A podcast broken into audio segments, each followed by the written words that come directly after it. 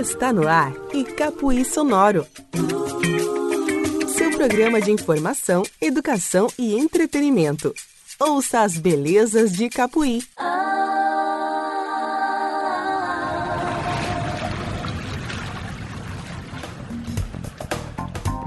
Olá, ouvinte, tudo bem com você? Espero que você esteja gostando do nosso programa, do nosso podcast. Se não ouviu ainda os outros dois episódios, volta lá depois deste episódio para acompanhar a história da Orquestra de Sopros de Capuí e também uma orientação super importante sobre a prevenção do suicídio tema de interesse de todos nós. Hoje teremos mais um tema muito relevante.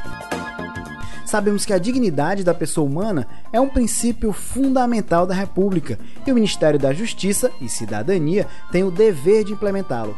Conhecer os direitos da pessoa com deficiência é o primeiro passo para que esses princípios fundamentais sejam efetivados e respeitados. É com este espírito que buscamos ampliar a disseminação de informações para toda a sociedade sobre as legislações brasileiras que tratam deste tema inclusivo e é por meio do conhecimento que os cidadãos têm o poder de exigir a aplicação efetiva das leis.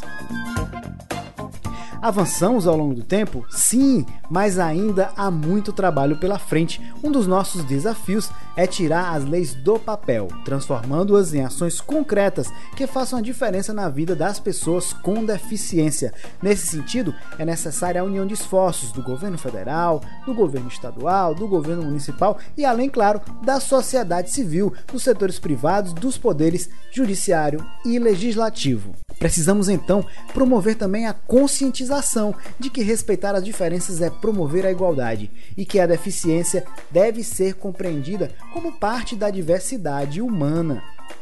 Promover oportunidades iguais não é privilégio, mas um direito fundamental da pessoa com deficiência. No início de outubro, o município de Capuí realizou a primeira semana inclusiva de educação. Parece uma ação simples, mas se tem um sonho ainda pouco alcançado no Brasil, é ver as escolas e educadores discutindo melhores estratégias para a educação inclusiva. Afinal, o estudante ou a estudante com alguma deficiência tem os mesmos direitos de acesso à educação.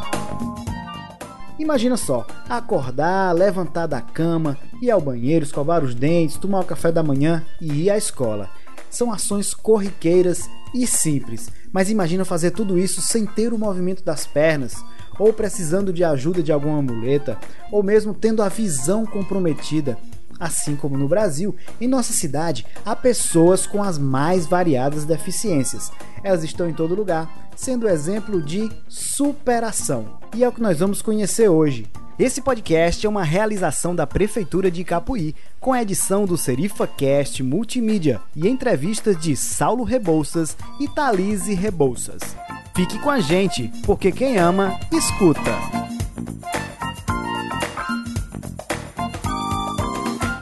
Você está ouvindo Icapuí Sonoro.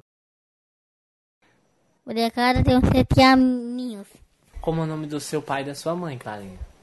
A Dedete e Sueldo. E você tem irmãos? Tem Maniane, Davi, Sol. Clarinha, o que é que tu mais gosta de fazer? Amiga de Marcinha. Como é o nome da tua escola? Eu disse Barbosa. O que você mais gosta lá na escola? Estudar. Você é feliz? É. Meu nome é Ana Dete de Oliveira Nolasco, sou professora, né? Hoje trabalho na sala de recursos multifuncional, fazendo atendimento educacional especializado e sou mãe de Maria Clara. Maria Clara tem sete anos, tem paralisia cerebral. Maria Clara nasceu prematura, né?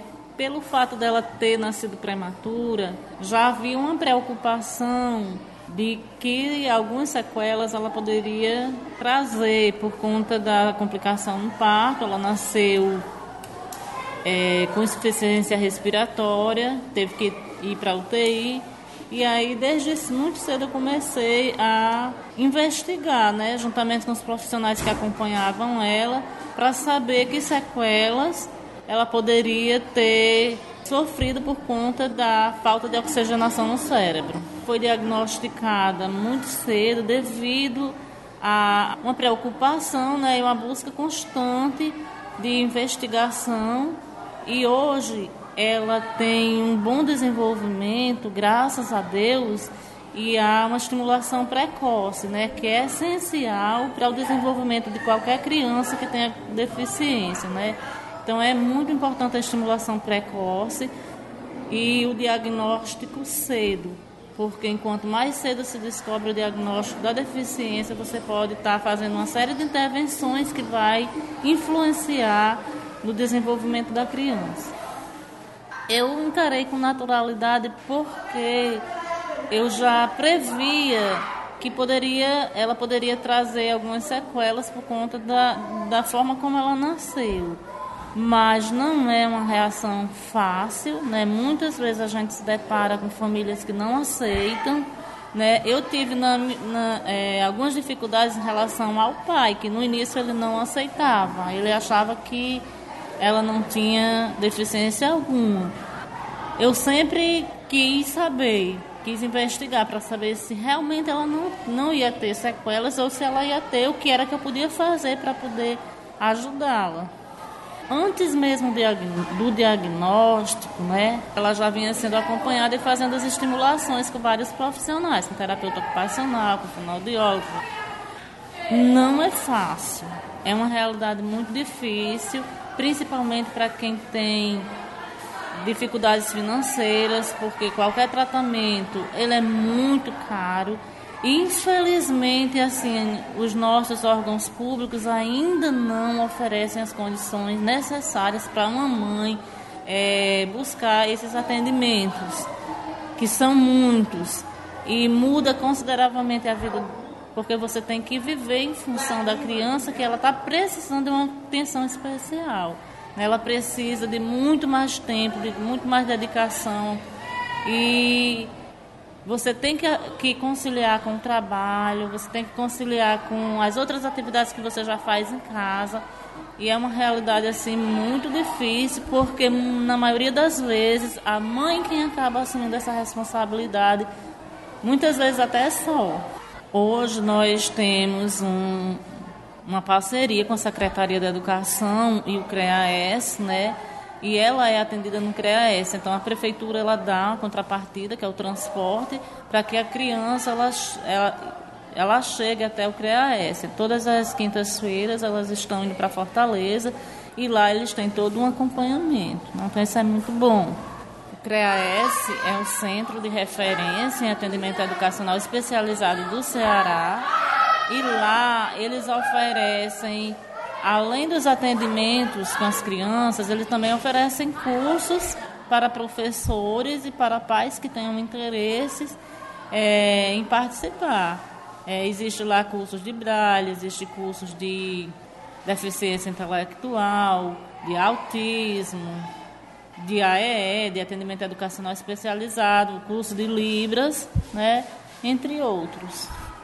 Nós temos vários exemplos de alunos nossos Posso citar o caso de Davidson, que hoje ele aprende, eu, ele conhece o Braille, ele lê e escreve em Braille graças a, ao atendimento lá no CREAS. É, a história de Maria Clara é uma história de superação, porque conhecê-la como eu a conheci, né, dentro de uma incubadora, né, entubada, saindo de lá com toda uma limitação e hoje ela ser uma criança que estuda normalmente, tem limitações? Tem, mas muitas coisas ela já conquistou. Então ela, ela consegue se comunicar, ela consegue andar.